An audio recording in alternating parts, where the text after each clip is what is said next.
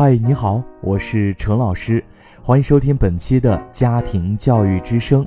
如果你喜欢陈老师的节目，可以将它分享到你的微博或者是朋友圈。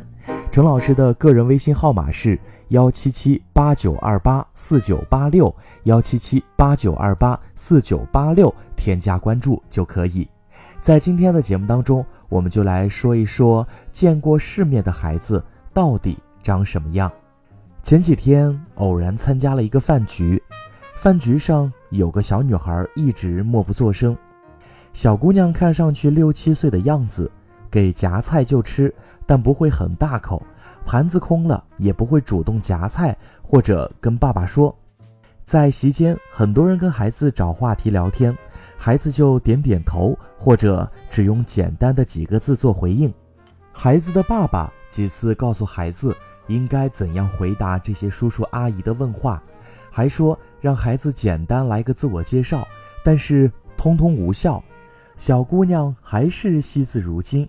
最后，孩子的爸爸也只能尴尬地解释：孩子有点内向，不经常带他来这种场合，也是刚从老家老人那边接过来。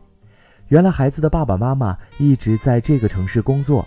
但是因为生活压力比较大，所以孩子生下来没多久就送到老家，交给爷爷奶奶带了。现在生活水平提高了一些，孩子也快上小学了，夫妻俩才把孩子接到身边。本以为从此能一家团圆，过上幸福快乐的生活，却发现孩子对他们已经生疏了，并且对这个城市也很难适应。这位爸爸说，孩子刚来的时候连马路都不敢过。不知道怎么开家里的智能电视，也不知道怎么跟周围的朋友来往，所以现在每次出门都尽量带上它，就是希望孩子能多见见生人。其实啊，当时我能感受到这位父亲的无奈和心疼，自己的孩子已经六岁了，却无法融入自己的城市，他担心孩子一直这样会被欺负，会出问题，所以。着急让孩子赶快做出改变。最近几年，也总有天价的所谓情商提高班、名媛补习班、面试速成班、相亲特训班等等被媒体爆出。之前还听说过一个专门给小学生办的贵族培训班，收费不菲，为期一周，会教孩子马术、高尔夫和西餐礼仪之类的。据说每一期都名额爆满，深受不少家长的欢迎。家长们报名的理由也基本是想让孩子长见识、见世面。不过说实在话，见世面这种事儿真的急不得。国学大师王国维成就斐然，一生忠于清王朝。有一次，他邀请已经被迫退位的皇帝溥仪到家中做客，热情地给小皇帝展示自己收藏的古董字画、金石玉器。但是傅仪随手指了几件，告诉他这些都是假货。王国维一代大师，美学史学造诣精深，自己精挑细选而来的古董，小皇帝没仔细看就能鉴别真伪。不服气的王国维找同行鉴定，又去古玩老板处套话，结果发现自己的真是赝品。大师对年少的傅仪佩服到五体投地。傅仪却说了一句：“说我也不懂你们那些个鉴别的方法技术，我就是看你那几件玩意儿和我家里的那个不太大一样，和我家里的不太大一样，这应该就是对见世面最霸气的回应了吧？每个人的性格、眼界、人生观都是逐步形成的，跟自己从小所处的环境和受到的教育是息息相关的，真的很难想象。”这些刻在一个人骨子里的气质里的东西，能够通过参加几次饭局、参加几天培训、看几本专业手册来速成。被人羡慕的见识和眼见，被称赞过的一生见过世面，背后需要的都是润物无声的滋养和经年累月的熏陶。见过世面的孩子，其实需要强大的安全感支撑。前几天在微博上看到一位妈妈转发了一条娱乐新闻，标题是“圆梦巨人盛大首映，黄多多萌撩斯皮尔伯格”。原来是黄磊带着女儿多多一同出席由斯皮尔伯格导演执导的电影《圆梦巨人》北京首映典礼，黄多多身穿一身黄色的小裙子，跟斯皮尔伯格用英语相谈甚欢。这位妈妈配文：“多多真棒，希望以后女儿也能长成这样活泼开朗、落落大方的。”综合来看，多多确实可以算作是一个见过世面的孩子。见到国际大导演和众多媒体、摄影师、记者，其实多多一点都不怯场，走国际品牌大秀也轻松自然，还能带着比自己小的小朋友，在机场被拍也大方摆造型，很少不耐烦或者躲着人。见过世面的表现之一就是落落大方。因为见过，因为了解，因为熟悉，所以能够很大程度上的缓解焦虑和害怕。即使面对不熟悉的事物，更多的也是敞开心态去迎接，而不是逃避和拒绝。这种落落大方背后，需要的是强大的安全感做支撑。孩子被大人教过正确的礼仪和可能遇到的事情的处置方法，同时更是清楚的知道他是安全的，是被保护和爱着的。养育一个见过世面的孩子，金钱确实是一个方面，但同样家境的孩子之间，差距悬殊者却不少。其中的主要原因，我想还是父母在孩子的教育问题上的用心。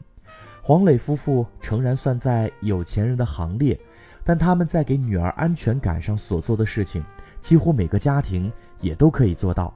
他们会经常带着孩子出门旅行，有时候是国外，也有很多的时候只是田野和果园。会放手让孩子参与到家庭事务中来，给孩子足够的话语权，赞美孩子用心做出的礼物，并十分的珍惜，同时也允许孩子在不影响他人的情况下，充分释放自己的天性。这些事情呢，与金钱关系不大，更多的是看父母的教育理念和远见。父母只有给孩子足够的安全感，孩子才能表现出那么自然的不担心、不害怕。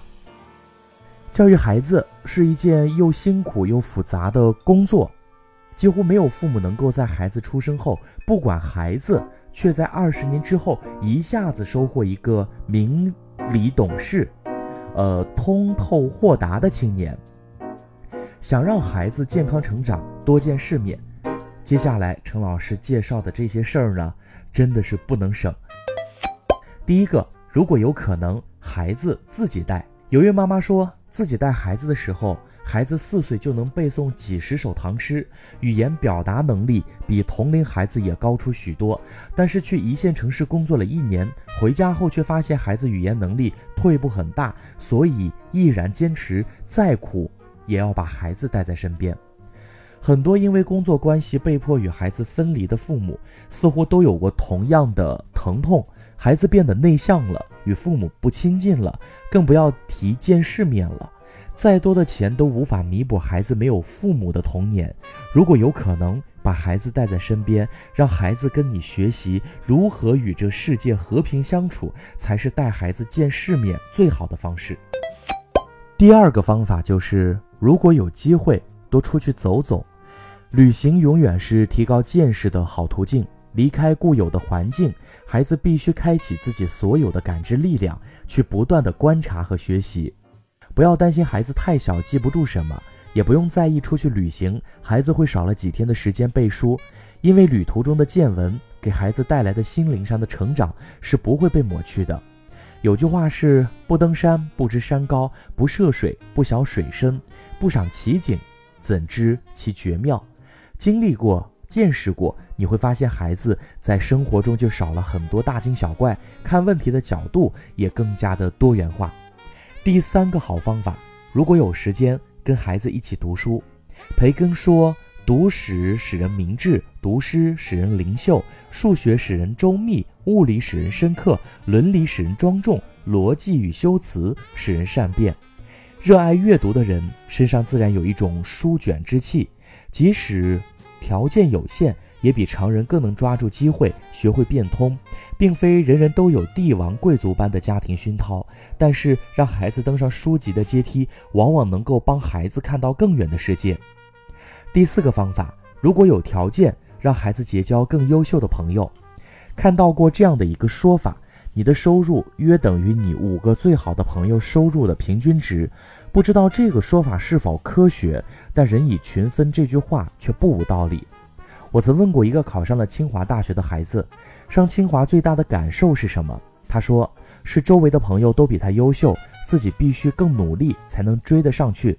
这孩子从小学到高中一直都是县城里的学霸，但是在清华，他发现自己普通的不能再普通，也由此更加的奋发图强。如果一个人总是把眼光放在自己熟悉的小环境里，天地就变得小了。而比孩子更优秀的朋友，却能帮助孩子打开看世界的另一扇窗子。同龄人之间彼此交流看过的书、走过的旅途，远比成年人的说教要来的管用和有效。关于什么是见过大世面，有位知乎的网友给出的答案也颇受大家的认同：会讲究。能将就，能享受最好的，也能承受最坏的。见过世面的他们，自然会在人群中散发出不一样的气质，温和却有力量，谦卑却有内涵。我们谁都无法要求孩子现在就是这样的人，但是我相信大多数父母都希望孩子以后可以成为这样的人。而最合适带孩子见世面的人，正是我们的家长。最适合带孩子见世面的时机，就是现在。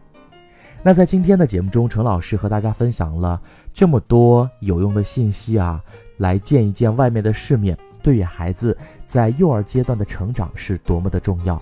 如果你喜欢我的节目，可以分享到朋友圈，微信号码是幺七七八九二八四九八六。好了，以上就是今天的全部内容，感谢你的收听，我们下期节目再见。